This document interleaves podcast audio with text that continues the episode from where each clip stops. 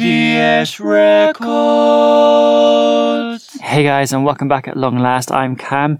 You're listening to the first episode of the ADS Records Fresh Music Podcast.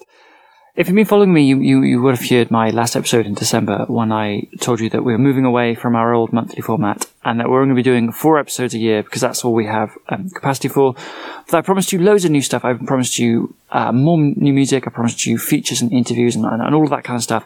And that's exactly what we've got. Um, I'll tell you more about it in a moment, but uh, suffice to say, the general format is going to be that every episode is going to have a theme. The theme this month, well, this this quarter, I guess, is mental health in music and in the music industry. Um, it's a big topic, but um, and each episode is going to be dominated in large part by a conversation I have um, with a guest that I bring on that is relevant to that to that theme. Um, this time we'll be speaking to Dan Parkinson. That'll um, that'll be the majority of the podcast, and that'll be the same for the, the podcast going forward as well with different guest speakers. But I also have loads of other stuff. I'll tell you more about what's coming on the show after our first track. This one is by Sam Hesselwood. It's called I Remember. Hey guys, this is Sam Hesselwood here. You're listening to my new song I Remember on the ADS Records podcast.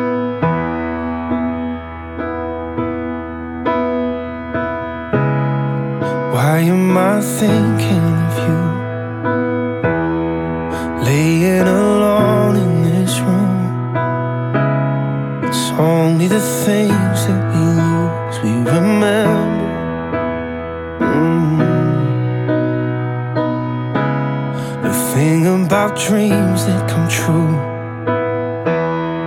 They'll take the life out of you leave you with nothing to do but remember. Mm. Live all the moments with no sense of time. It hurts when you notice what you left behind.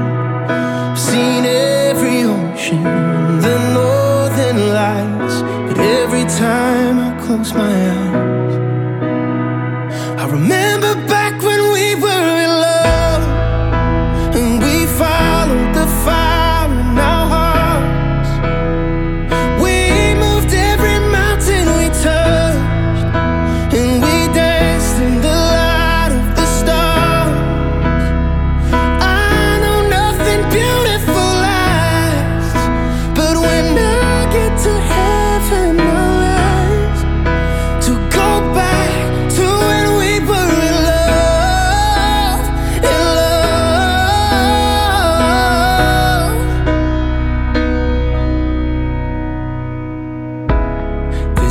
Where I reach for the phone. I can't drink the wine on my own. Go straight through my blood to my bones. I feel you so close, but I know that nothing's gonna bring you, bring it back to me. I knew I loved you, so I set you free. I live sense of time. But every time I close my eyes, I remember back when we were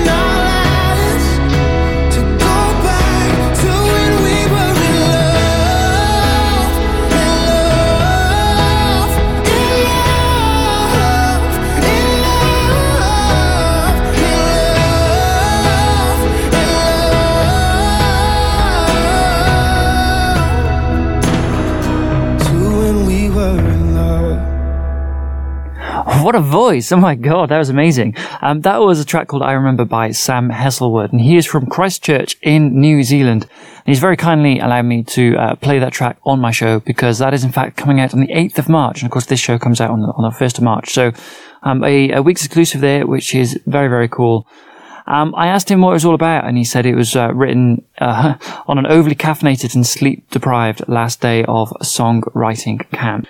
And he's, I mean, I, I've done a bit of background on him and, I think it's impressive how, how passionate his voice is and also how, how decent his songwriting is considering on how new he is to the music industry and how new he is to songwriting.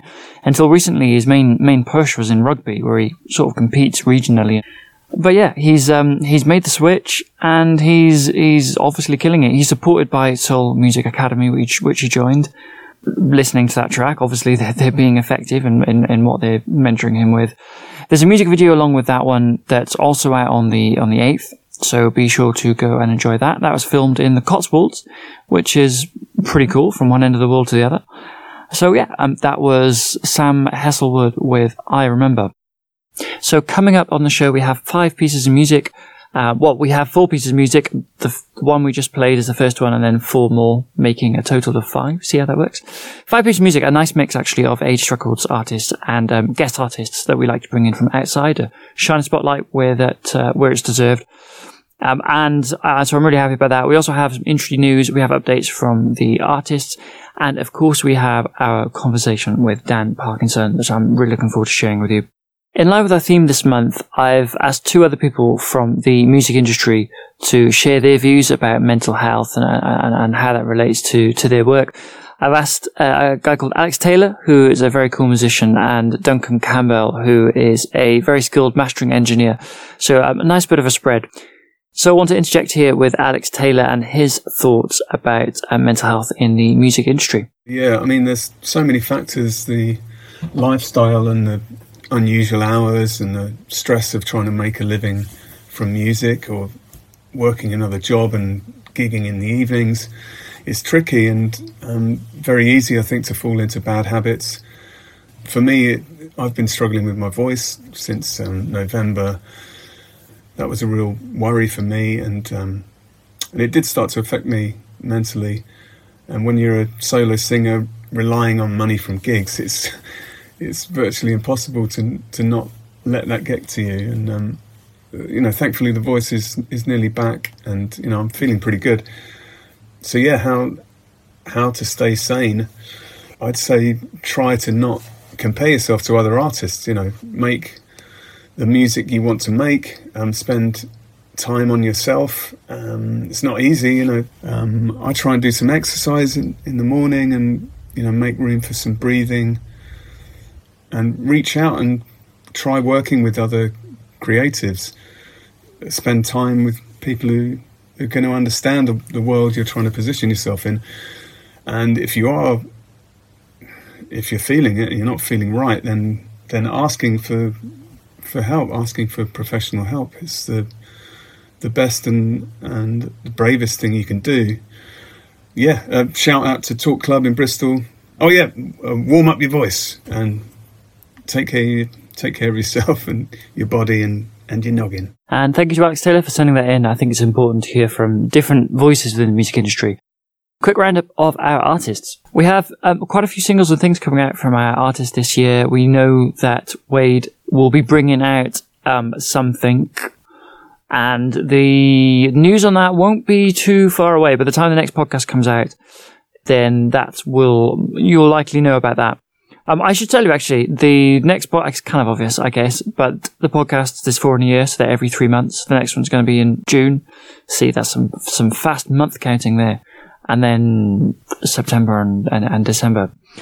So anyway, um, yes, we got uh, Ring stuff out. We've got um, Leo is planning to release a a string of songs, um, kind of semi-casually, but we'll see where that goes. That could build up to something really, really quite special um, later on in the year. George going from strength to strength. Um, he's actually released a beautiful acoustic version of Never Really Gone, which we'll listen to a little bit later on. That is really, really quite something. Of course, we can't go without mentioning Spencer Flay. And in fact, that's the next piece of music that I want to play for you because he released his EP, but he has uh, released the radio version of Just Saying from that EP because it is um, an explicit song. So he's released kind of the radio friendly edit. And seeing as I hadn't played that track in, in, any of its forms on this podcast before, I thought it would be a great opportunity because it is my, it is, isn't one of the singles, but from all the different tracks on his EP, I think it's the one that has my favorite drop. With that in mind, this one is Just Saying by Spencer Flay. Hope you enjoy it. I don't mean to be rude, but I hate you. I can't trust the things that you do. And I knew that I was right to, knew I was being lied to. Who you gonna cry to now? What you do is just play spiteful, what makes you so entitled. You're not the diamond you think you are. Mm.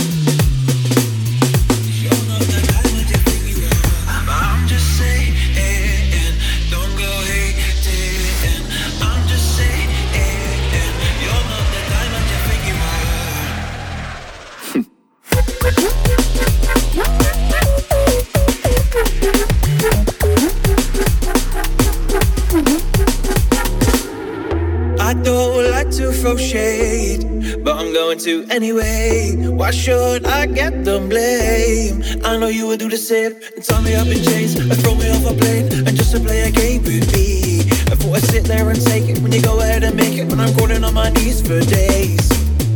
You're not the diamond you think you are. You're not the diamond you think you are. Mm.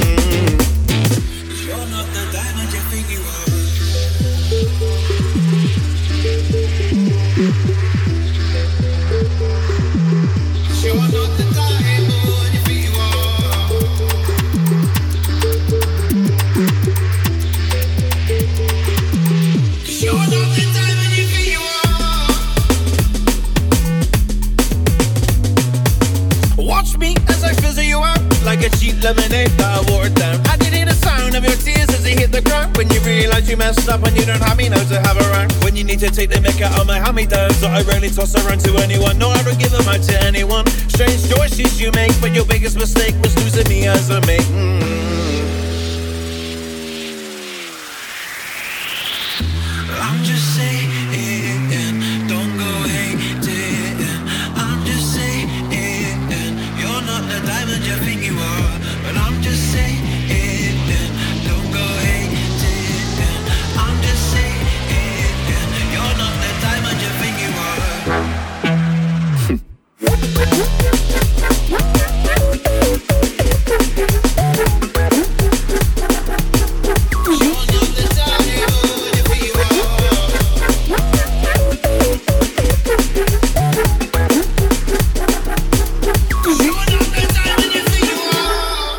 Are. There it is by the man himself, Just Saying by Spencer Flay. The radio edit, of course, because the original is uh, part of his awesome EP um, called uh, Five Pack. And if you don't know the story of that EP, is that he um, has he partnered up with five different artists in five different genres, and did a collaborations uh, uh, track with each one of them to kind of to this like really cool fusion thing. Because of course he's like a D and B reggaeton kind of guy, and then yeah, there's some really, really fascinating crossovers and some really sick tunes in there. And as I mentioned before, that is the one probably my favorite drop. That one was a collaboration, by the way, with uh, Bear Twists, who is um, a, a very cool like sort of producer and songwriter and, and many other things. They have a very good working relationship. So yeah, that was um, that was Spencer Flay. Um, he's gigging all over the southwest, and he's also got a string of remixes and alt versions kind of lined up for this year. So keep an eye on that see when that'll drop and what the news is on that. Um, check him out on spencerflay.com. Links there to all his platforms, etc. So that was our first two tracks gone. We've got three more to come. But actually, now is the time for the the, the, the main part of the episode, the heart of the show. Because of course, the theme this uh, this quarter is mental health in the um, in the music industry. So I brought on a guy called Dan Parkinson. Now Dan hosts the Stage Fright podcast, where he focuses on people's experiences and mental health issues working in the music industry. So I, I thought he was really perfect for this episode. He also runs the Dan's TV Jam series on YouTube, and he's a successful producer and session guitarist. Plenty of cool stuff. Um, definitely worth checking the guy out. Due to the nature of the connection, my voice gets a little quiet at times, so apologies for that. But um, we have a very fruitful conversation about a lot of different topics. We talk about the scale of the mental health problem in the music industry. We talk about possible courses. What's it like working in the music industry? Uh, we talk about agency and self-direction. We talk about mood music and lo-fi, some of the ways that we depressure, the loss of musical identity, and of course we discuss different perspectives on achieving mental health. It's time to welcome in Dan Parkinson. So I've, I've now got Dan on the line with me. Hi Dan, how are you? Hey, how's it going? You all right? Yeah, I'm good. I, I do believe this is the, the first time we've we've crossed paths. Um, Yeah. You- um, yeah. I've worked with Alex um, and one of his artists, and this is the first time we've actually spoken outside of WhatsApp. It is, which is which is which is really really cool. Um, so I, I guess because you know you're as new to our listeners as you are to me, uh, could you tell me a bit about a bit about yourself, what you do, um, like what your background is? Yeah, I'm a session musician. My name's Dan Parkinson. I'm a session musician from Hampshire. Um, I work with uh, bands like Bad Is Your Boy. I work with a guy called James Martin, who's a TV chef. Uh, I play keyboards for him. Um, and I also run a recording studio. So I produce bands, mix bands, write radio jingles. Um, I also do things like guitar setups, um, just to kind of fill the space between the the production. You know, because I think like with music, you need to you need to have a few jobs. You can't just rely on one because once the, especially during something like COVID, you know, when the session work dried up, I was like, right, what do I do now then? And I just get more guitar work, get more mixing work, you know, remote mixing work, and yeah. So I think um, with a creative job such as being a musician, you've got to kind of have your fingers in many pies. Really. Well, I, I know that that's kind of like a financial necessity, but how, how is that for you? Does that make it uh, more enjoyable for you, or is it just more stress? No, I, I do quite like it. I like the fact that you know I can wake up on a Monday morning at the crack of noon, and then I can, I can Yeah. I can I can go right. I'm recording a violin player this afternoon. Then after that, I got to edit the podcast, and then tomorrow I'm setting up two guitars for someone, and then you know my week is kind of a bit different. And then Friday and Saturday I've got a couple of gigs in some festivals, and then Sunday I might have a day off, but then I might realise oh no I've missed that mixing job, so I have to go and do that. So you know, you know it kind of keeps it.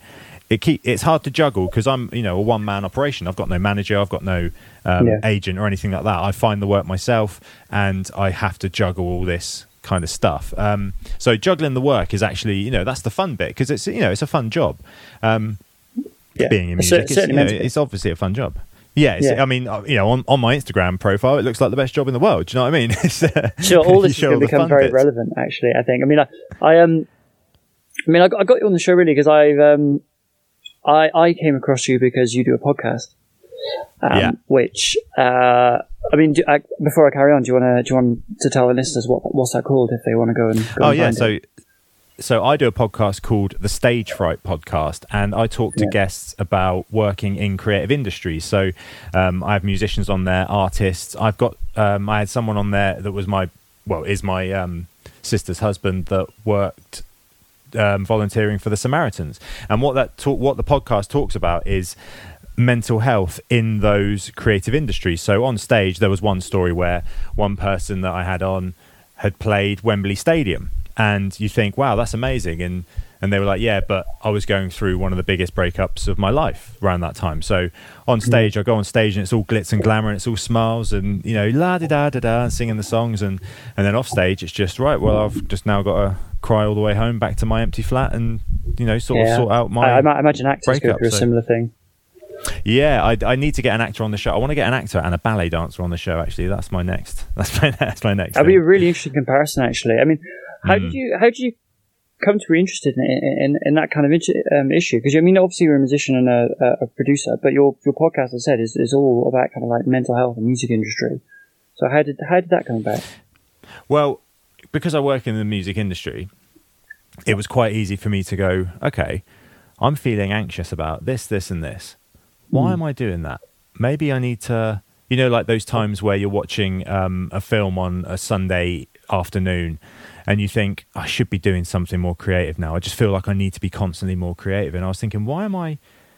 Why am I anxious all the time about this? Is it the industry that's making me anxious? Is it you know because sometimes it's the it's the best industry in the world. And most of the time, it's a great job to work in, and but there's just those bits, those financial bits, and those self doubt bits that you just overthink. And you hmm. kind of get into your own head a little bit, and that's the part that I was like, okay, why am I feeling like this? Is there other people that feel like this? And then other people reached out and said, I'm feeling a bit like this. And I was like, oh, maybe I should start a podcast. And then I spoke to my mate, a guy called Joe, who uh, he he he does his own podcast, but it's about it's about horror films, and uh, it's a great little podcast actually. And uh, he said, well, what are you going to call it? And I said, I got no idea. And he said, call it the Stage Fright Podcast. And I was like, that is the best name. you know, when someone comes up with a name straight yeah, away, no, that, you go, that's a, is, well, I must I admit, have to think I, I heard it and I was like, that is perfect. That is an absolutely perfect name. Gonna- Um, our It's a good podcast name, is the ADS Records podcast, so not nearly as creative. Um, Yeah, it's gotten to the stage you got your now- brand there.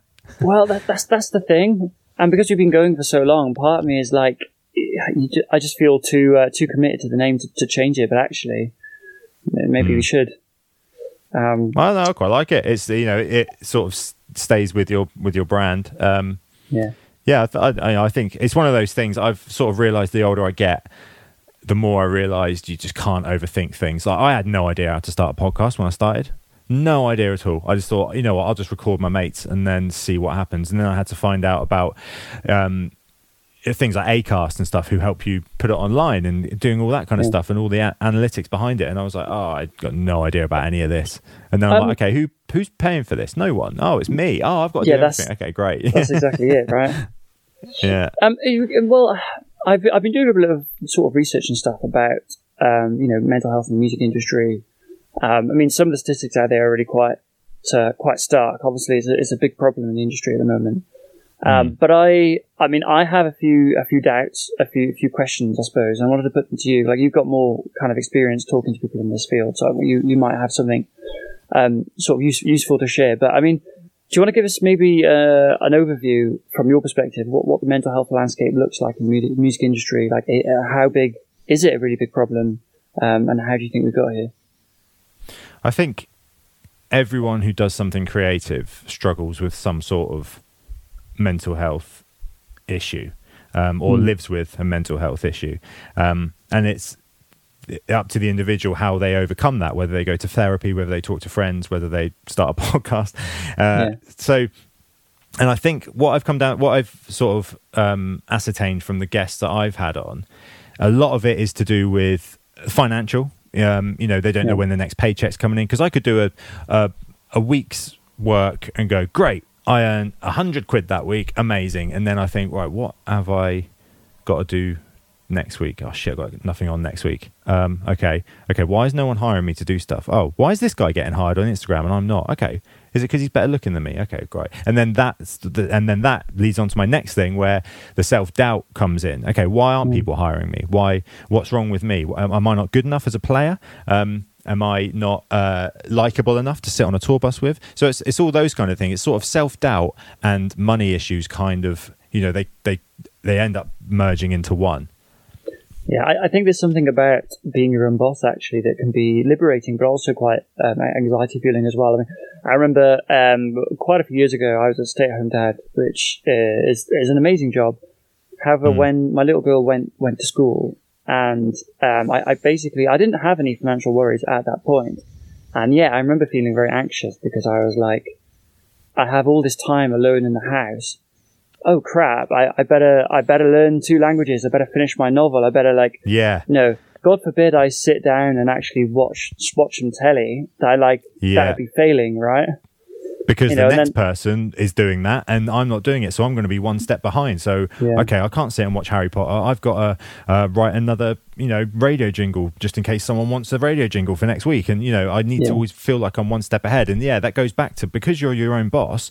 You're not just a musician anymore. You're a musician. You're a social media manager. You are a networking, you know, people pleaser. You are a an accountant. You know, you end up Yeah. being your own accountant because you can't afford an accountant, so you kind of got to do it yourself and get tips off other other musicians that are doing the same thing. You've got to be your own driver. You've got to take care of your own gear, which is another reason why the um, guitar setup stuff came in because I thought, well, if someone's going to hire me, they're getting a guitar player.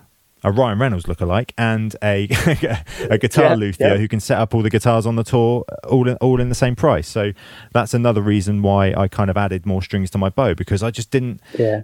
I mean, taking a day off for me is yeah. The competition is is tough. Um, the competition, you know, that obviously goes towards the self doubt and why are they hiring that guy when they could hire me at much cheaper? Oh, it's because he's better and he, you know, he's done the gig before and all that kind of stuff.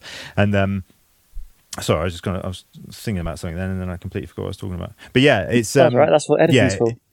Yeah, yeah. If this bit made it in, it didn't go well. Oh, I'm definitely keeping it there. Yeah, great, great, definitely. Yeah, I don't care. Um, yeah, I think uh, it because you are a one man operation, you know, or a one person operation. Um, then you put so much pressure on yourself to do all Yeah. these jobs, and not only to do to do these jobs, to do them all well. You don't want to Yeah. do anything half-assed, or you feel like you can't do anything half-assed. Well, you know, I was um, I'm putting putting my math hat on. Um, there, there are some sort of um, you know data available on this. So there was some research conducted by Music Minds Matter, um, and there was there was another study put on by Record Union, who are a Swedish um, group, and there's another quite big one put on in the US as well. And no matter which study or which which piece of research you look look to, um, the best case scenario is that people in the music industry seem to be three times more likely suffer some from um, depression, for example, than people not in the music industry. Um, Wow, yeah, is that just music, or is that is that sort of most? Are we saying music is like all creative arts, like actors and Well, I- sound engineers and that kind of thing, this doesn't? or is uh, it just a music thing? It's just the mu- well, yes and no. I mean, this these particular pieces of research were focused purely on the music industry. Um, that Yeah. doesn't necessarily mean that people in the music industry suffer more depression than ballet dancers or actors. Um, it, it's it's just it looked at music industry people and compared them to the rest of the population. Um, yeah, okay. who I, I, mean, I, I guess a tiny proportion of the rest of the population would be actors, but by and large, you know, it, um, that that was the thing. I mean, one of them actually was um, one of the one of one of the research pieces was conducted by help musicians in the USA, um, and they were set up when um, Chester Bennington died. If you remember, um, hmm yeah, that yeah, was wow, what a big blow to music that was. That was it was that was that was the one that that was the one that made me think, oh, it could be anyone. It it could be anyone. You know, it's not just like old actors, old musicians like passing away. It could be someone that's how old was he when he died? He must have been probably about my age now, 35, probably yeah, it was like 36, 30, 40. something like that. Yeah, I mean. Yeah. but yeah, that that hit me as well because I, I was really really heavily into Linkin Park when I was growing up. They were like, Hmm. they were, you know, they were like, music is your rock sometimes, right? So then, Yeah. They were my first big band. They were my first proper real band, you know? yeah, that stung. I was uh, as as bad as that looks on paper. That that is bad, and, and I think um, you know it's it's really good to talk about the causes and what maybe we can do about that. But Hmm. a little bit of doubt creeped into my mind because I realised that the music industry, as we know, is is very much male dominated. Um, Mm-hmm. And you know, I, I guess this this isn't quite the episode to talk about the where's or whys or how that came to be or blah blah blah. But we know statistically that you know the, the- you know the majority of people working in the music industry there's more males than females.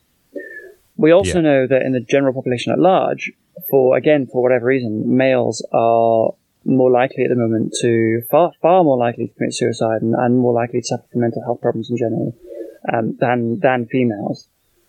So when you put those two, two things together, the question comes to mind: Is it the music industry that's causing these problems, or is it just because there's so many males and males are, for whatever reason, already more prone to mental health problems anyway, and that's why, um, you know, musicians are more likely to be depressed than, than other people. Yeah, I think um, you know, I'm not I'm not obviously talking about all males here, but um, as a, a boy, you're kind of grown up to kind of keep your feelings in, you know, stiff upper lip and all that kind of Mm. stuff, and especially being English as well. That's the kind of you know that.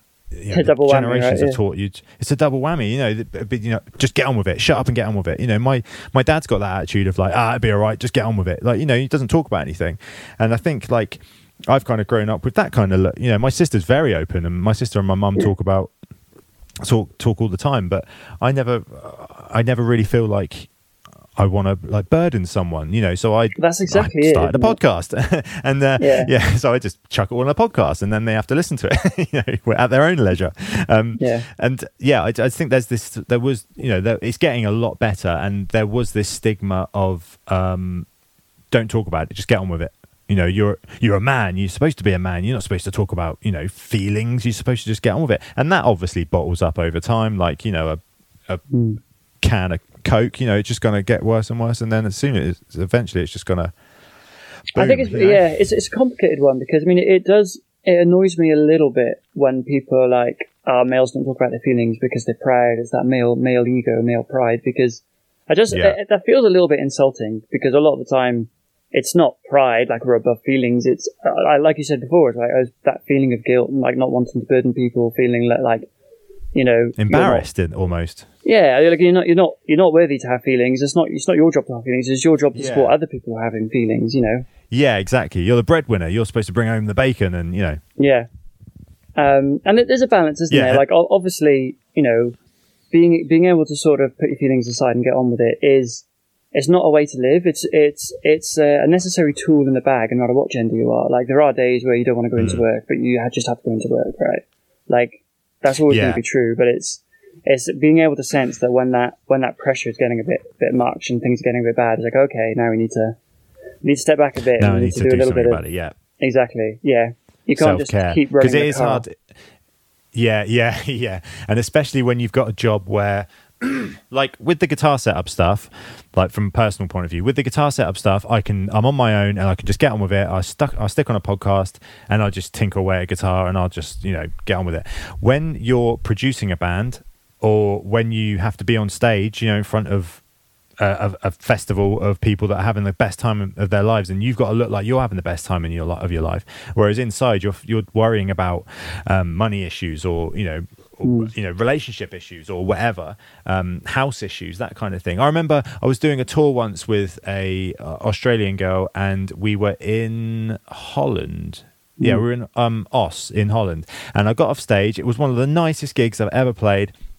Uh, there's an artist called Emma Swift. She's lovely. I got off stage, went back to the dressing room, and probably about 30 seconds after I was in the dressing room, I had a call from my wife going, oh, There's a massive leak in our kitchen now, by the way. It's like flooding through. And I was like, Oh my God. And that's sort of now, you know, if I knew that before I went on stage, I'd still have to go on stage and be all smiley and be all like, Yeah. Yeah, come on, let's, uh, you know, God, let's, let's get this party started, you know. So yeah, it's yeah, it's like well, I, I yeah, I could have just gone. Well, I'm in Oss in Holland, so see ya, bye. yeah. but Wow. yeah, it's where you know you've got to put on a brave face. Yeah, there's no prisoners, is there? Really not. Yeah, Um, yeah. Okay, so um, I'm going to take a take a quick break. We're going to listen to a a song. Um, I'll, I'll come off and, and tell the listeners about that, um, and then we'll come back in a moment. Just before I uh, press play on that, though, do you have any thoughts on the whole TikTok and Universal Music Group thing that's going on at the moment? Oh my god, yeah. I read a little bit about it. Um, it's quite interesting. Yeah, Uh, I think. Do you want my opinion now? Or are you going to play the song and then we'll come back to it? We'll leave. on nah, we'll have, we'll, have, we'll have your, you'll have your opinion now, and we can talk more about Okay. um, depression at, uh, the other side. Yeah, cool. So yeah, I th- so I guess for anyone listening who doesn't know, uh, UMG have they haven't relicensed or TikTok haven't got the license now for UMG artists, and that's artists like Ariana Grande, Drake, Taylor Yeah, Swift, Yeah, Bad Bunny. I think Bad Bunny's on them.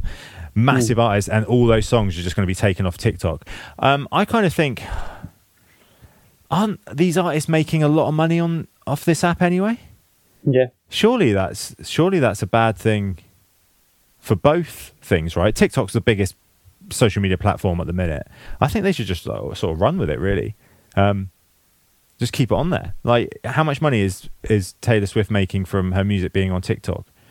But I mean, I, I don't actually know the answer to that question, but it must be, you know, forty quid at least. you know, it must be, it must be quite a bit. Well, I don't know. Like I've, I mean, UMG obviously are accusing TikTok of, of underpaying, thinking that you know, oh, they'll never pull out. But I, I don't know the ins and outs of it. I think, Hmm. um, I guess one of the things it highlights is the lack of agency musicians have. Because I mean, you haven't really got a choice. If you're a musician, You've got to be on TikTok, right? Um, Yeah, you've got to be you've got to be that social media guy. You've got to be that social media girl. You've got to be that social media person that can just spout off um, videos left, right, and center, and use all your music as the as the um, as the sounds. You know, sounds are a big thing, aren't they?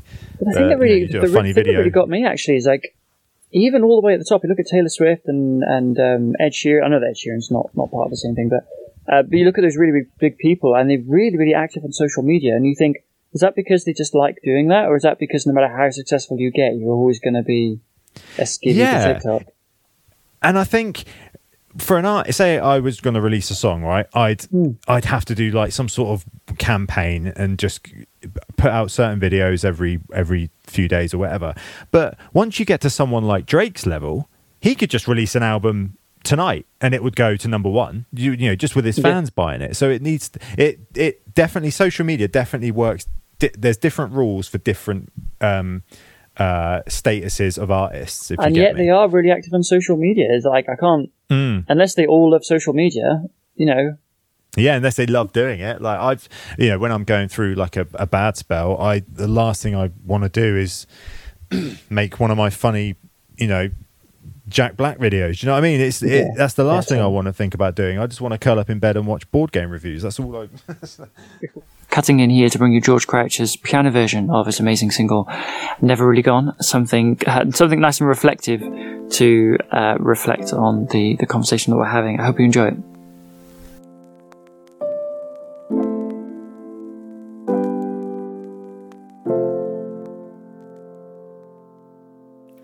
Pulling back the curtains, it's about time. Promises I made, I should put right. But if I shine light onto what's bad, I can see it for what it is. Oh, if I aim low and I fall down, will it hurt less? Cause a heart that breaks is a heart still beating. It's a heart that you left bleeding. Oh, my love, where have you gone? I'm holding on. You're never really gone. Oh, you're never really gone.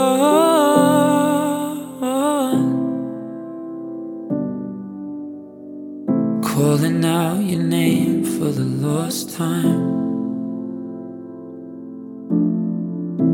Said you'd never leave when you were mine. But now you've sailed away, and I don't know why.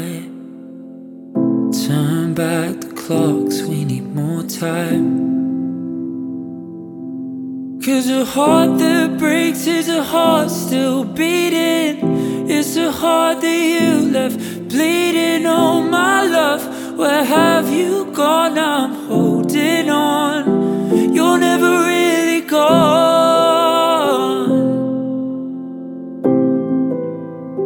You're never really gone.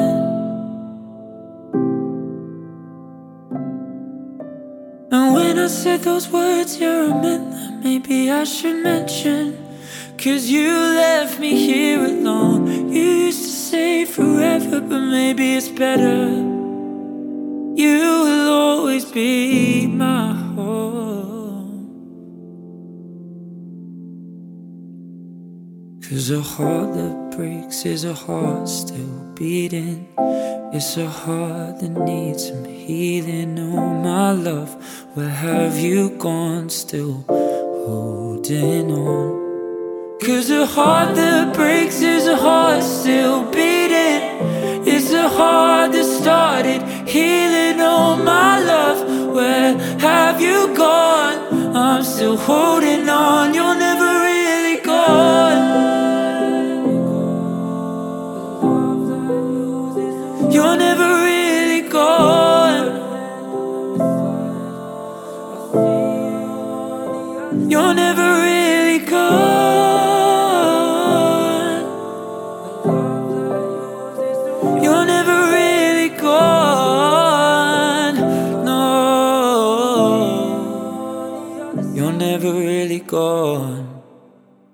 Hi, I'm back on the line with Dan Parkinson from Stage Fright uh, podcast, amongst and a Hey. whole load of other things. And um, great, yeah. Let's let, let's let's carry on. Yeah. Um, one of one of the things with uh, sort of posting social media stuff, being that person that posts social media stuff. There's a girl called Mary Spender on YouTube, and she goes, she she's got this video about how to how much money she's made on each video, and she's she puts up this video and it's got like 7.2 million views or whatever, and she shows you, yep, I made seven thousand pound on this video. Again, I can't remember the exact numbers, but I made seven thousand pound on this video. Um, I've done a, vi- a review of a guitar which got forty million views, and I've made forty thousand pounds, you know, from that video. and then she said, I made this one video that's had you know over over you know in the millions of views and it got demonetized because i was playing my own song on it and YouTube's algorithm just took just just heard it. You know, it's an algorithm. It's not a it's not it's an AI, isn't it? It's not a Yeah, human. And they just hear the song and go, "You haven't got permission to use that song." And she's like, "Well, it is my song." So she worked out. You know, she should have she would have made an extra you know three or four grand on that song on that video, but YouTube demonetized it. So all that hard work Yeah. and you don't realize until the last minute you don't realize until the last minute when you upload it and they say oh uh, by the way you can't monetize this so you've put you know hundreds of hours into all Yeah. this work for YouTube to go, we're not going to pay you for that. I used to do this thing called Dan's TV Jams. You can still find it on YouTube and Instagram, Dan's TV Jams. And I just used to recreate old TV theme tunes. Like, yeah, go check it out. Um, I just used to recreate old TV theme tunes like Scooby Doo, um, uh, Ren and Stimpy, Power Rangers, you know, all Pinky the big the Pokemon, all the big ones. Sorry? Pinky in the brain. No, I didn't do Pinky in the Brain. I did do, yeah, I did Ren and Stimpy and Log from Ren Okay. and Stimpy. Okay, we'll it's take it. Log, it's Log. Yeah, I did that. Um, yeah, Pink in the Brain's a great one. That's a great shout. I did Sabrina the Teenage Witch, all that kind of stuff. I remember Every video that. got. Oh, yes, wow. Sabrina, mate, it's a, mate. Some of them are great. Buffy, Buffy's the best theme tune. It was I so well, that's good. already rock, Um, isn't it? Yeah, it's already a, and then I play all the instruments on it. So that sort of ended up actually acting as my CV. So during, um, it was just like sort of around the COVID time. It sort of one gave me something to do, got got me to the studio because I wanted to put one out every week. Again, adding the pressure on myself. You know, I've said, I've told people now I'm going to put out one a week, so I have to do it. so, um, I, but yeah, every video I put up on YouTube got demonetized. So I put, let's say. I learned quite quick, to be fair. So let's say I put an hour into learning all the instrument, all the parts of the of the theme tune, and then it takes me four or five hours to record the song, and then another four or five hours to record and edit the video, put it all together. Um, so that's you know it's a good day's work, a solid you know ten hour day work. Then you put it up on YouTube, demonetized. So you think, okay, what and not what the point what's the point of it because I enjoyed doing it and it sort of acted as my, as my CV but you sort of think well how are Hmm. other people getting away with this how are other people doing this you know what I mean like Yeah, yeah, yeah. there's other things on there that, that are seemingly raking in the money like how how how do people do it and then it just goes back to being a musician putting that pressure on yourself because you just go to money straight away, don't you? You think, oh, well, that person's making 40 grand a year, so they're doing better than me. Oh, well, I'm only earning seven grand a year, so I'm Yeah. not doing as well as this next person. And you just put Well- so much pressure on yourself as a creative. We do. I mean, I, I think um, we've got a pretty pretty clear picture that, that that things are really not easy in the music industry, and it's rife with mental health issues and and and um, things that cause mental health issues. Um, what what can people do about it? Like, is there any light at the end of the tunnel, or is it is, is this whole thing inevitable? Um, again, I think it's the same thing as um, everyone knows McDonald's is bad for you. Everyone knows that, right? But people still go and buy it. They're still one of the biggest companies in the world. People are still hmm. buying it. It's not McDonald's fault.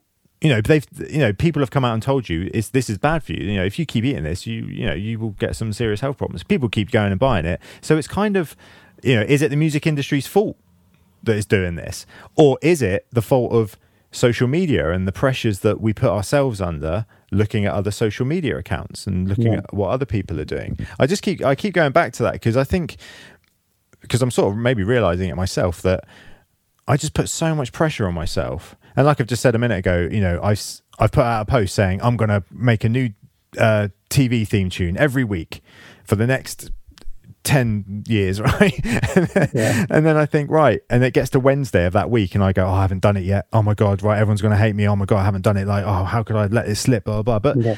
life gets in the way. I think a lot of it, you need to talk to people, like uh, talking to people and sort of realizing that life happens anyway, you know, and you, you- Yeah. you can't put, it's hard for me to say because I'm working in the music industry, but the music industry is sort of one of the hardest things to work in. It can be. Not I, only I- to get in. I think it's very it's very easy to, to make lots of commitments in a in a sort of a, a a fit of good feeling and uh, and positivity, and then You know, you Mm. wake up in the cold light of day and you're like, what, what, what have I done? What have I done? Yeah.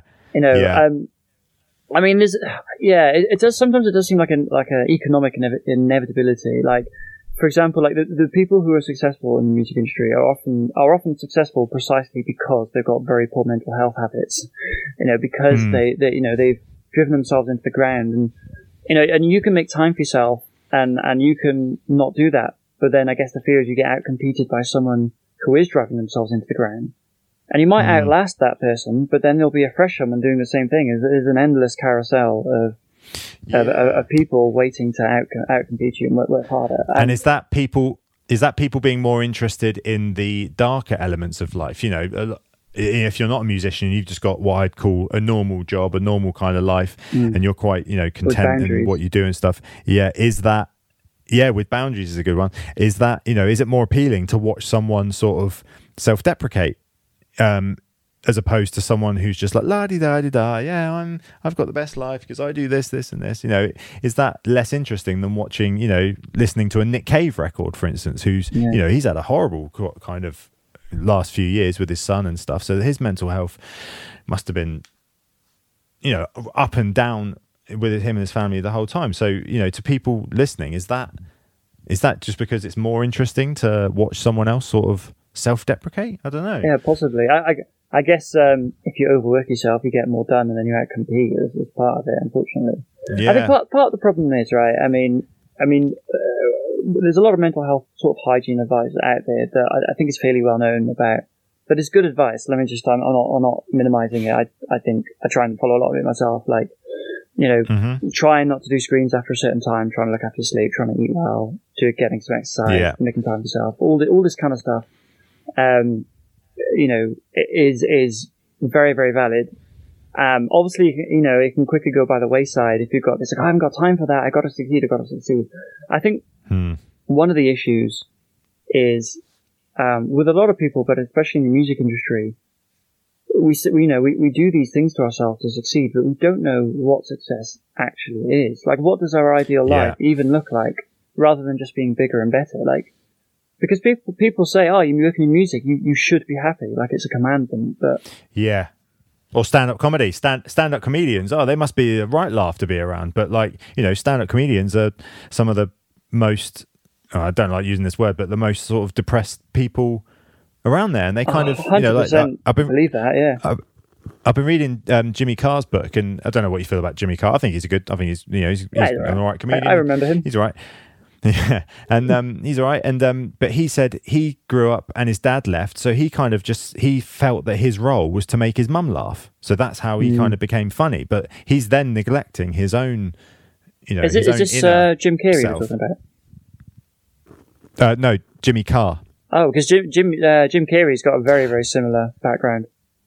Oh, really? Yeah, he he started Ah. to become funny to because his mum had problems, and then he had all sorts of mental health problems himself, and very yeah, very very similar.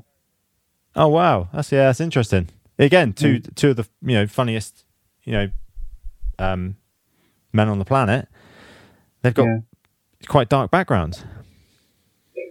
Yeah, I mean, yeah, definitely. There, there is there is that part of it, isn't there? That you know, um, if you, if you're if you're not doing just a normal nine to five job, it's probably because you feel like you need to achieve something, um, or you need Yeah. to you need, need other people to see that you know that, that you're you're worthy somehow. That you know, oh, actually, you're worth being remembered, or you're worth you're worth I don't know taking seriously, or you're, you're worth affection, Yeah. you're worth wha- whatever it might be.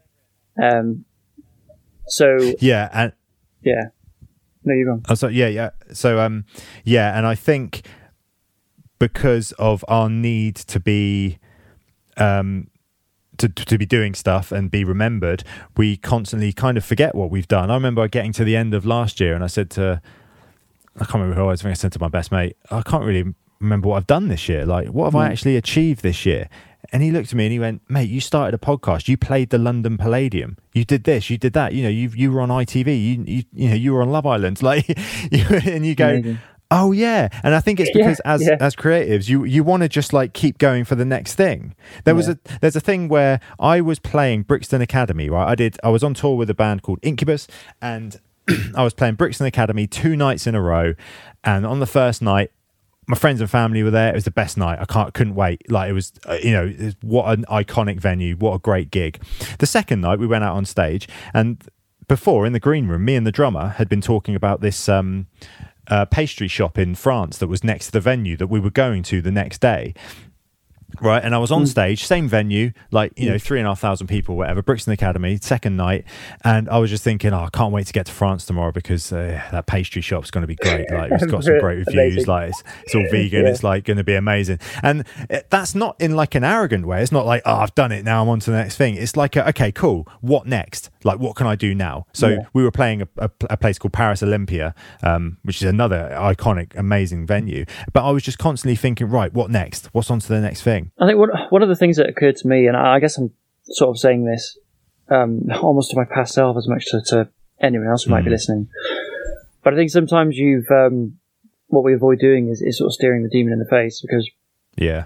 if you ask um, you ask any sort of high schooler or whatever who's just starting their first band or just just learned to play guitar, and you ask them, oh, you know, what what would it mean like? What what would it mean to to have success in the music, music industry? And maybe some of them will tell you, I want to play Glastonbury and be the world's biggest band. But I think a lot of them, um, or especially people who are like leaving university and just, just sort of starting out, be like, well, if I can pay my bills by doing music and not have to get a nine till five, and and you know, oh, and, and if I can get to a stage where I'm I'm I'm, I'm paying my bills and I've got enough to eat, Yeah. but I, you know, and I'm not overworking, that that's real success right there. yeah. And I think a- a lot of people get to that stage, but they don't feel like they've succeeded. There's always another rung to the ladder. There's always like, okay, well, I, I could actually sustain myself quite happily doing nine till three and a few and a few sort of evenings, whatever Monday to Friday, whatever it might be. But if I want to be really big, if I want to get if I want to get bigger, then I have to do X, Y, Z and overwork myself and Yeah. get to that stage. And you've got to ask yourself, well, well why? What do you what? what does happiness for you actually actually look like? And and if you have achieved a bunch of stuff at the end of the year, and you're still not feeling good, but maybe it's not not Maybe the it's not the achieving right- that's the thing. yeah, maybe it's not the right career for you. You know, um, I was in Possibly. quite. I was in a band uh, years ago called Kids Can't Fly, and they were quite well known. You know, we toured a lot. You know, we toured three or four times a year, like proper tours. Um, you know, sleeping on people's floors and that kind of thing. But we were selling out shows, and at the end of it, we were coming out, and none of us had money. You know, we were like 24, 25. Um, you know, living with our parents and paying them, you know, sixty pound a month because that's all we could, you know, afford. And they were really supportive. Like, you know, yeah, you can, you know, we, you know, we support you doing music and stuff. But it's just inside you feel like, right, when does this sort of end? And then it got to a point where Yeah. you have to spend to make it big, big, big. You need to spend big money on PR. It got to the point where we were spending a couple of grand on recordings, you know, a grand or so on PR, and then it goes right. Okay, now you need to spend fifteen grand to you know get yourself in on the cover of you know some small uh, rock magazine. Oh, and then you need to spend another you know eight grand to do a music video, and it's just become become quite expensive.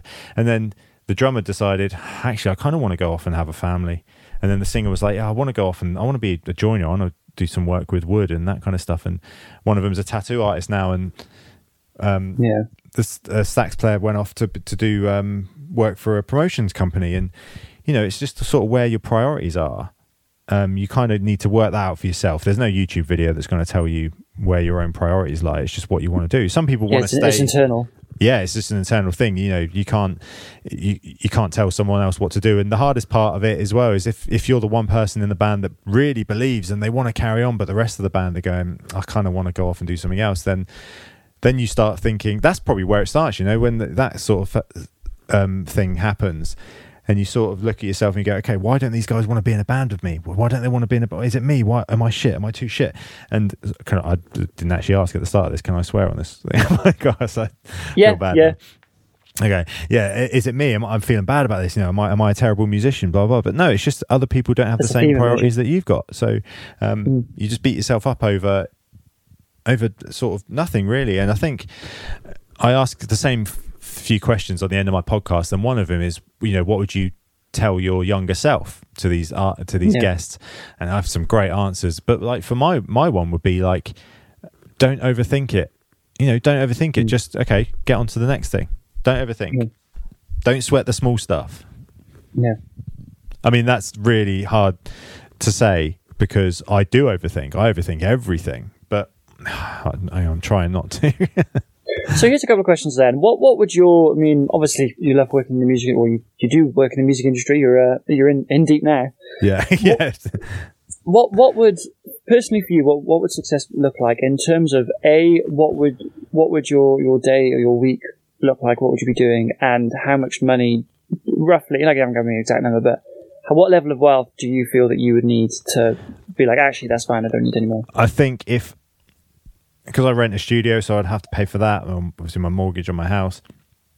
I don't have kids, um, and I think if I was, if I had something like three guitars to set up a week, um, a radio jingle or two to do every month, and then I I produced three or four bands a month that were doing EPs, you know, proper big production EPs. I think I feel quite content and quite settled. I think for me, it's the up and down at the minute. That um, I mean, it's a new year. Like January, February is always you know people are a bit tighter with money, that kind of thing. So that's sort of you got to take things like that into account. But I think for me to feel 100% content, I'd need to be constantly working, which isn't a good thing. Like, you know, that's not, you know, you don't want to work seven days a week, you know, 25, tw- 25 hours a day. That would be amazing. Um, you don't, you know, you don't want to work 20 hours a day, seven days a week. You know, you, No, no, you, need, you do need that rest time. If I could have two days off and feel happy that I've ha- I'm having time off, I'd feel like okay, I'm feeling a bit content now. Whereas at the minute, whenever I have time off, um, I always feel like I have to be doing something. I have to be Yeah. You're like, oh, what am I doing? How dare I have time off? Oh yeah, my how god. dare yeah, yeah. yeah. Ed Sheeran Yeah, doesn't I- have time off. Yeah. I um I can relate to that very much. Yeah, and I think yeah, if I was if I was taking home four hundred quid a week, I'd be happy. Do you know what I mean? It's that kind of. Um, I just need enough to be able to pay off to keep to be sustainable. Really, I don't. You know, my my car's fine. All my equipment's fine. It's all work. It all works. You know what I mean? I don't need to drive around in a Ferrari. Do you know what I mean? I don't need any Yeah. of that kind of stuff. I don't need um, the latest f- phone. I don't care about any of that stuff. I what I like is being able to turn up to the studio every day, open the door, and go, "Oh shit, this is mine. I have to. This is cool. This is this is all my work. This is this is all my doing." And I forget that every now and again Uh, It's very easy to forget it when you when Mm. you're doing it every day.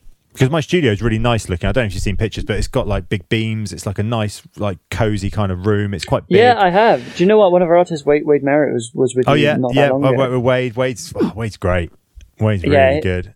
He's a, he's a very sort of calming character, isn't he? Yeah, he's so lovely just to like sit around, you know, just sit uh, in front of a computer with and go, right, so what sound should we go for? And he's like, um, I'm thinking this kind of vibe. And just the way he talks, it's just like, Yeah. I could just listen to him. well, well, he, he came back with uh, well, you you will soon. He's got a single coming out, but um, yeah, he- as you know, as I know. uh, yeah. but he, he came back with rave reviews of you. He was like, oh, I really like that producer. I want to use that guy again. oh, and great. part of that was a because he he felt that you understood his sound, but also um, with what you were saying, the the vibe of your studio with the beams and everything. I think some, something something about that worked for him. Yeah. And Yeah. yeah, I, like just quickly going back to that, I just I forget that every now and again, and it's not until I get a new artist walk through the door and go, oh my god, oh wow, this is great. Like, and the it's it's got nice lighting and it's got plants and all that kind of stuff. I've always had this ethos of like a studio should be thirty percent gear and seventy percent rugs, lamps, plants. I'll buy it. I'll buy it. um. Okay, cool. I mean, this has been really great. There's a few things like little bits bobs uh, to sort of mm, touch on before before Yep. we go. Um, one of them was. Ooh, do you have any thoughts about uh, music? I know you're not a music therapist or anything like that, but Mm. but uh, as, have you crossed paths with that that kind of world and the, you know music therapy and no, I haven't actually. Um, Okay. Apart from you know, I've I've written some relaxations for some um, companies and the actual physical art of making relaxation music um, is quite stressful. Weirdly, it's quite a stressful um, thing That's you got because you got to make thirty minutes, you know, of music. You know, like Mm. uh, sleep things that people listen to when they go to sleep, like Yeah, ah, yeah, yeah. relax your body, all that kind of stuff. So the music you have to write for that has got to be 20, 30 minutes long. And there's only so long you can hold a chord on a piano before you start thinking, is this boring for people? When that's not the sort of music it's aiming for, is it? You know, you hold a an A7 chord or an A sus2 chord, sorry, is the favorite. A sus2 chord for seven minutes. Like, no one's listening to your music, they're just listening to the whole the thing as a as a as a piece. Do you know what I mean? So Yeah, it's a very different purpose, isn't it? yeah, it's very different. You have to get. It's just not your chorus in by 30 seconds. Yeah, kind of, it's not a you know. TikTok edit. Yeah, no, exactly. But I didn't really get into it until Hmm. I started. Um, what was that? That Lo-Fi Girl channel from YouTube. Oh, yeah. on, on the news. yeah, that's great. It is, and I got addicted to that. I was like, oh my god, this is amazing. It's so nice. Yeah. And if someone told me that, oh, lo-fi trip hop beats and it's relaxing, it's like, that's an oxymoron, isn't it? Like, I don't understand. But then Yeah. when you listen to it, you're like, this is great. Yeah, and it's some sometimes when it's like a cover of uh, uh, a popular song, but it's done Mm. in like a lo-fi way. You you kind of you get into it more because you recognise it. You're like, oh, that's that um Bebe Rexha song. Yeah, I know that song. you know. Uh, well, there's, there's a, um, there's an artist called Chill Astronaut that did, um, a whole, a whole cover of the entire, like, Lord of the Rings soundtrack. Oh no um, way. in, in lo-fi, and it's actually really good. It's Wow. actually really good. That's an epic. Yeah, I mean, sometimes you get some gems, don't you? Like I've um, there's one called Snow in April by I can't remember it was by Tony and Alexander, I think think so, and it just has this like amazing potency to it that like no matter how, if I'm feeling like really really stressed, and that especially if it comes on my shuffle, but if that comes on, it's just like this instant sedation, like I've just been injected. It's like ah. Yeah, and that's your that's that's your sort of medicine, I guess, for it. that's that's my personal medicine. Yeah, Yeah. I guess it has that. Mine is um mine's uh board game reviews and because I'm really into board games, so I will curl up in bed or curl up on the sofa and just watch a hour long, you know, three three people talking about the latest board games that are coming out and I just quite enjoy it and I and I think there's also a massive stigma around um playing video games. Do you think so? Still? I think, uh, yeah, I, I do think so. It's like, especially when you're in your 30s and you're still playing Call of Duty at night. Uh, yeah, that's true. and people are going, well, you know, sort of grow up. But for me, playing some playing video games as well is um is just my way of escaping. You know, it's that's my you know my wife will go to bed at half eight no, no, not quite that early she, she goes to bed quite early and i'm kind of up on my own just with my own thoughts so i'll go i'm just going to put the playstation on and sit and play you know the last of us or call of duty for a couple of hours and i think that's fine you know if that's how you kind of escape that's there should be no doesn't really matter, does? Yeah. Yeah, doesn't do, you know, matter. do you know what? This is an interesting stigma because I got accused of. Um, I was playing some video games and, and it's like, oh, I just sitting around playing computer games. And I said, Hmm. okay, if you, if you'd have came in and, you'd have seen me reading a book, would you have felt differently? And everyone went, yeah. They would have been like, well, why? you know, Yeah. I'm not producing Yeah. anything when I'm reading a book. It's yeah, yeah. At least like a video game, I'm still using my brain to think, and I think that's what's that, what I quite like about it. If I'm reading, I don't you know I read occasionally. I'm I'm not a massive reader. Um, I kind of I'll read a bit and then get bored and then come back to it two months later and carry on. But when I'm playing a video game, it's like I'm using. I'm, I still feel like I'm doing something. I still feel like I'm using my brain. The same the same feeling I get reading a book is when I'm watching a film. Uh, some I really really have to be in the mood to watch a film. Um, if if someone says, "Do you want to watch this? Do you want to watch Lord of the Rings six or whatever?" Um, I'll go, "How long is it?" I'll go, "How long is it?" And they'll go, five hours." And I'll go, "Well, definitely not. If it's over an hour and twenty minutes, I'm not interested. I really." Because I, can't sit still. Not that I can't sit still, but I get bored. Yeah, yeah. You, you spend a lot of your time work, uh, working with music, listening to music. I, I- I'm curious actually because you spend more time listening to music than I do, probably. Does um does working with music so much blunt music's ability to affect you? Do you get affected by music less because you work with it so much? Um, I wouldn't say uh, it still affects me. There's um, a couple of artists that you know I can't listen to when I'm away from home because I you know I well up. You know it, it still really affects me that way. Um, but I think it is harder for me to find an artist that really connects with me. The last time. Um, the whenever you get that feeling, you know, when you hear a song for the first time and you go, "What is this? I have to know everything about this artist Yeah, like, right yeah. now." The last time that happened to me was when I was uh, I was still working at the sound company. So that about six, seven years ago. Interesting. Cave. It's Um, hard to know if that's an age thing or a, or a music industry thing. Yeah, or yeah, because it could be a oh, music nowadays is not what it used to be. It could be that kind of excuse, or it could be the fact that because I am, you know, actively listening to music most days, um, it could be that. The other thing is, I don't really listen to a lot of music if I'm driving or if I'm in the studio. I'll listen to podcasts. I listen to Ricky Gervais podcasts, or I listen to a, a podcast called Chatterbix, um, or I listen to the ADS podcast, available on all good streaming sites. I'm sure you do. um, yeah, but I, I, I kind of tend to listen to podcasts, and I think um, it kind of just gives me a break from if I'm mixing a song Yeah. and I'm spending six hours mixing a song, mixing a drum kit and a bass.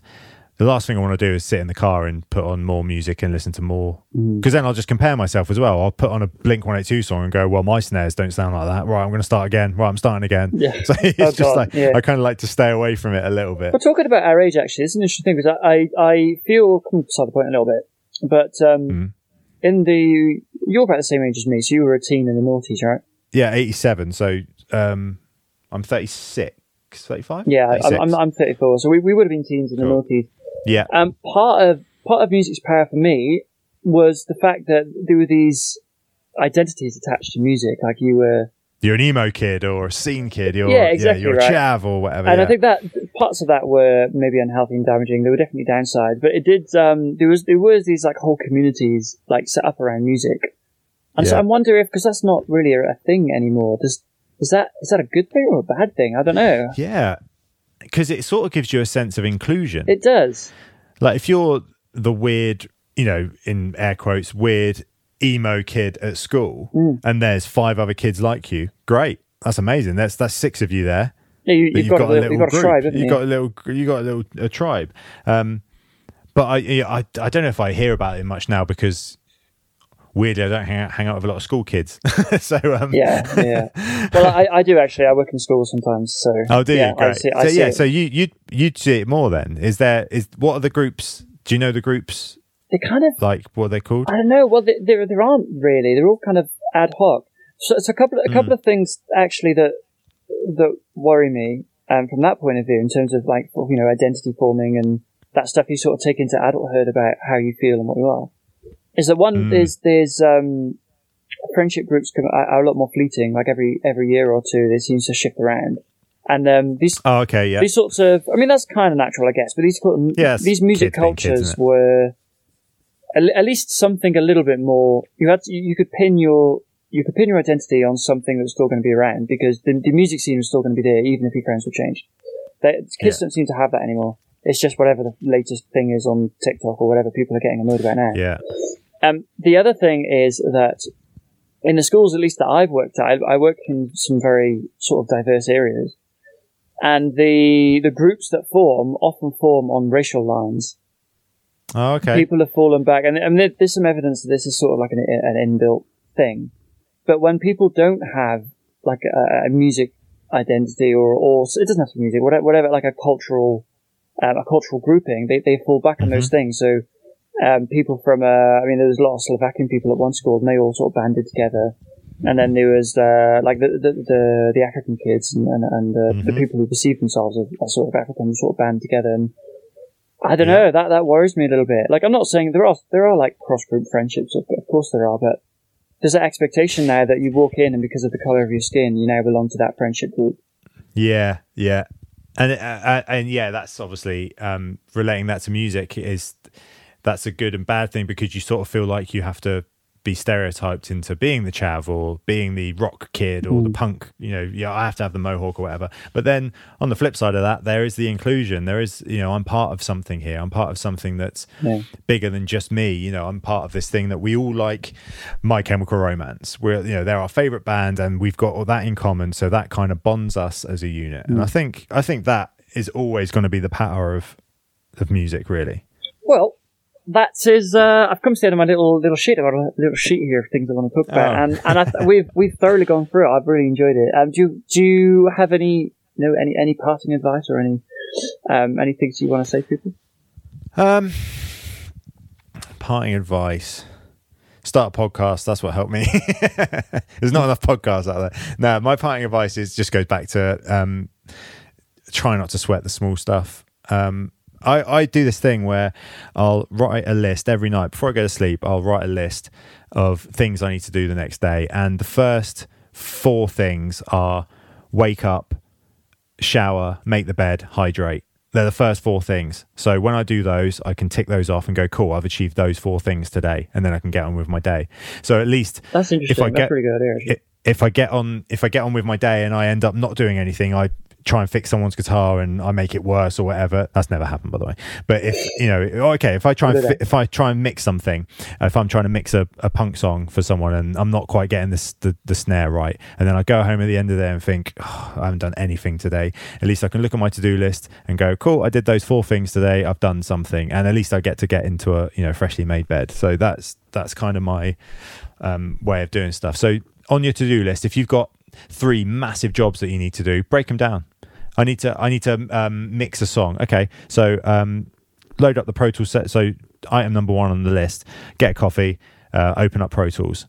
Um, Item number two: um, get all the the tracks into a, into color order, so you know what you're going to do. Yeah, cool, done that. Tick. So just break all your big jobs down into ten little jobs, and it's just a lot easier. There's a, there's a book actually called um, The Organized Mind. Just going to give a shout out to that. Anyone's interested, that that Mhm. kind of thing. Very very useful for removing cognitive load and making things easier on your brain, all that kind of stuff. Oh, great. Mm. What's it called? Um, the Organized Mind the Organized Mind. Right, by I'll write that down. uh, David Levitin or Dan Levitin? No, David Levitin, something like that. Okay. Yeah. Um, amazing. Thank you so much for coming on the show. Mate, thank you um, for having me. I've actually got to go. It's 20 to 10 at night, and I've got to go. It is, isn't it? sort out a band. Brilliant. Oh, just before you go, can you tell people uh, where they can find you and what you're working on? Oh, uh, yeah. So you can find me on uh, danparkinsonmusic.com. Um, I'm on TikTok and stuff. If you if you type in Dan Parkinson Jack Black, there's I I, I had a video like last year that went sort of pretty viral. Um, yeah, you'll find me on TikTok and Instagram just at Dan Parkinson. Um, what I'm working on at the minute is I recorded a two piece female rock band yesterday who were wicked, a band called Wolves, and I've got to go and mix them tomorrow. So that'll be um, a nice little day in the studio on my own. So that was Dan Parkinson. I'm very grateful to, to Dan for coming on the show with me. And I, I, can't recommend enough you going and checking out his Stage Fright podcast if you're interested in, in, in any of these issues. He talks about all of these topics in a lot more detail with, with lots of really, um, really interesting guests and other things besides. So, uh, yes, that was Dan. It's time for some more music, and we have two more tracks left to go. And this one is by Iona Sky. Hi, I'm James And I'm Anna, from Iona Sky. and you're about to listen to our second single titled Savior here on ADS Records Podcast. What is the point of a shut door if it's closed for it to keep me locked inside this prison cells you? And what is the need for separate resource if it don't work but keeps me tied up in this mess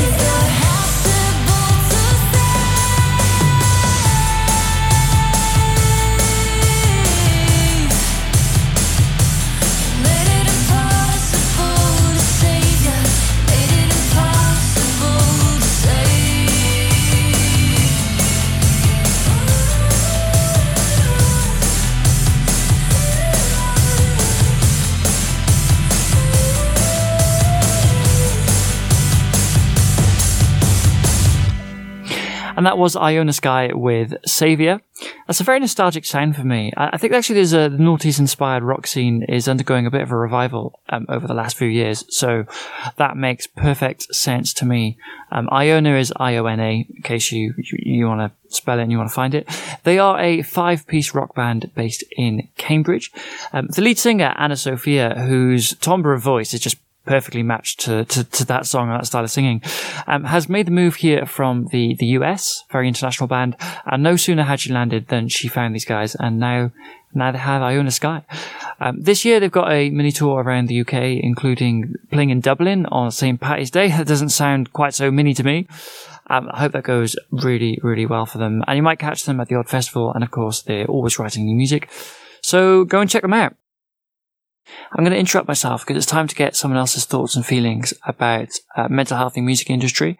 So let's hear from Duncan Campbell. One more things about artists struggling. I think artists these days need to be prepared to realize that they have to be the promoter, the producer, the um, marketing campaigner, usually their own manager, and um, the distributor. And that's something that sort of you have to sort of accept being an artist in 2024.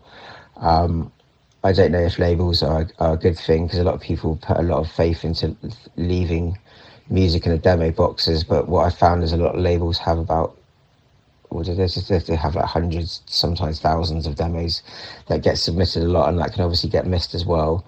Um, so it goes back to the sort of whole idea of having to be your own producer, artist, um, and promoter and manager.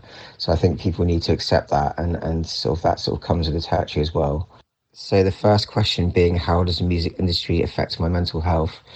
Um, I'm not a touring artist. I can imagine that would be a lot more um, weight and responsibility to get everything organised. Um, but from my point of view, I think the only thing that can affect my mental health working in a studio and being an audio engineer is just the fact that I need to have a balance and not be in the studio all day long.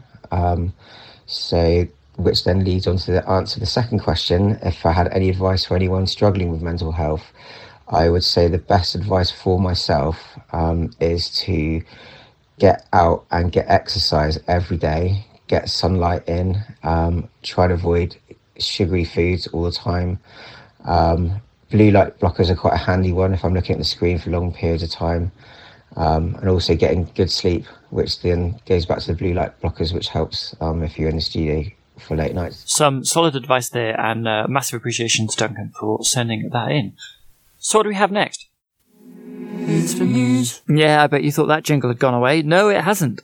So, a bit of industry news. I mean, we've already spoken about the, the Universal Music Group um, not renewing the, the, the TikTok license.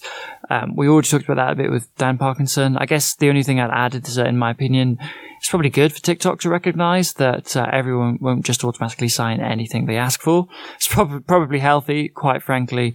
Every now and again, I'm afraid you do need a bit of a legal conflict. It's just the way it is. I'm sure they'll sort it out soon. I mean, there's a lot of money on the table, right? So, um, yeah, it's it's also International Women's Day coming up uh, coming up this month, which brings me to the Brits. That's been all over the place, hasn't it? Similar things are happening in quite a few, uh, you know, music award festivals, but the Brits in particular, well, they're on Saturday the 2nd of March and this show comes out on the 1st. So I'm, I'm right on the eve of it here, but of course I don't, I don't know the results um, from where I'm sat. What I do know is, as is well publicised, the nominees are dominated by women across the board. I mean, great. Uh, the background, of course, is that less than two years ago, they stopped having separate gender categories for their awards. And then, as many of us predicted, the results were dominated by males dominated the Brits. Um, because of, you know, problems with representation, all sorts of things like that. And now, of course, miraculously, the nominations are predominantly female. Hopefully next year it'll be a bit more balanced and the hand of the D&I department will be a little less overt and obvious we, we know that women are vastly underrepresented in the music industry. A lot of the chart topping artists over the last few years have been female, and that might maybe give us a false impression that everything's okay, but actually, you know, when, when you scratch beneath the surface, there's far less representation when it comes to things like producers and, and songwriters. You know, however, getting to a place of success in any industry, um, uh, especially the music industry, is a long pipeline. And the people who are getting nominated for the Brits are already at the success end of that pipeline. They're already at the top. And I feel like maybe artificially making everything equally represented at the top of the pipeline not only doesn't solve the cause, but it actively hides it because it makes the industry seem more pro women than it actually is. That, that, that, that's my take. It's almost like putting a kind of like a happy, happy mask on it. By the time you get to people who are being nominated by the Brits, you're already at the too late end of the spectrum. You need to be working, you need to be working at the beginning of that journey, not at the end. Anyway, moving moving on from that, we now have another piece of music. This will be our last piece of music. I hope you enjoyed the uh, the new format. I hope you enjoyed the conversation with Dan.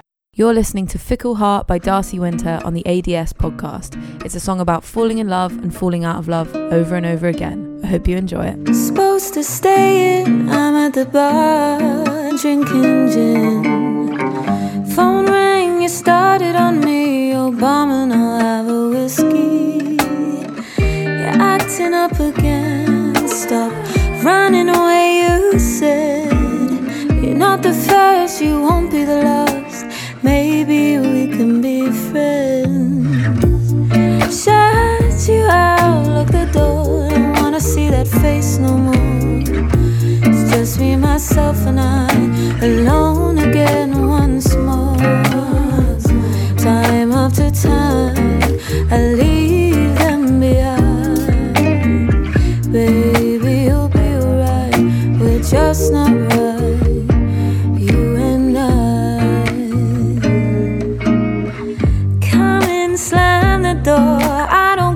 With lust no more. Used to laugh, used to play. Now our fights they get in the way.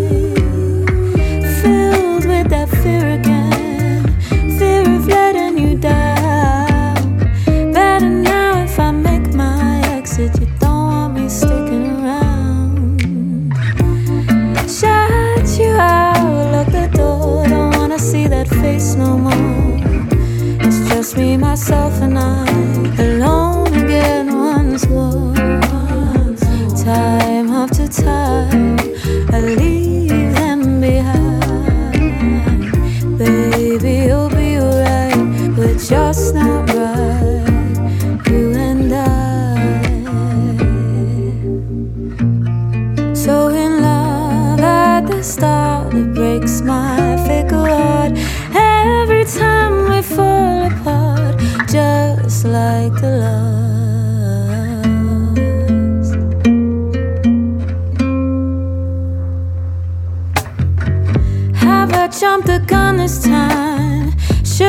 just walk the line? Hope you find your happy place. Man, what a bitter taste. Drinking gin back at my bar. Getting over my latest scar. I look up and I see new eyes. Took me by surprise. Shut you out, lock the door. Don't wanna see that face no more. Me, myself, and I. How I like it, I'll get by. Time after time, I leave them behind. Baby, you'll be alright. We're just not right,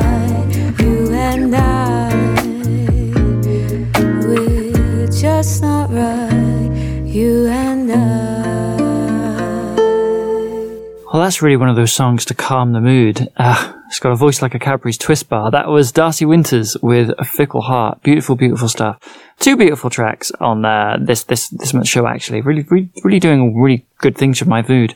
Punctuated by a, by a, by a bit of energy. Um, it's not doing it for you. It's doing it for me. Anyway, that was Darcy Winters with Fickle Heart um, from the EP of the same name. She is based in London, where she not long ago sold out her headline show. Massive thumbs up to her for that. She's performing all over, so if you like the music, you know what to do. Or if you don't, you just search up Darcy Winters Fickle Heart and you will find her and all her lovely shows. Mysteriously, she says that she's testing out a new project to a small audience before releasing it later this year. Uh, it's very mysterious. Who, what's that all about? I don't know what it's about actually. So but I, I, thought I'd throw that your way.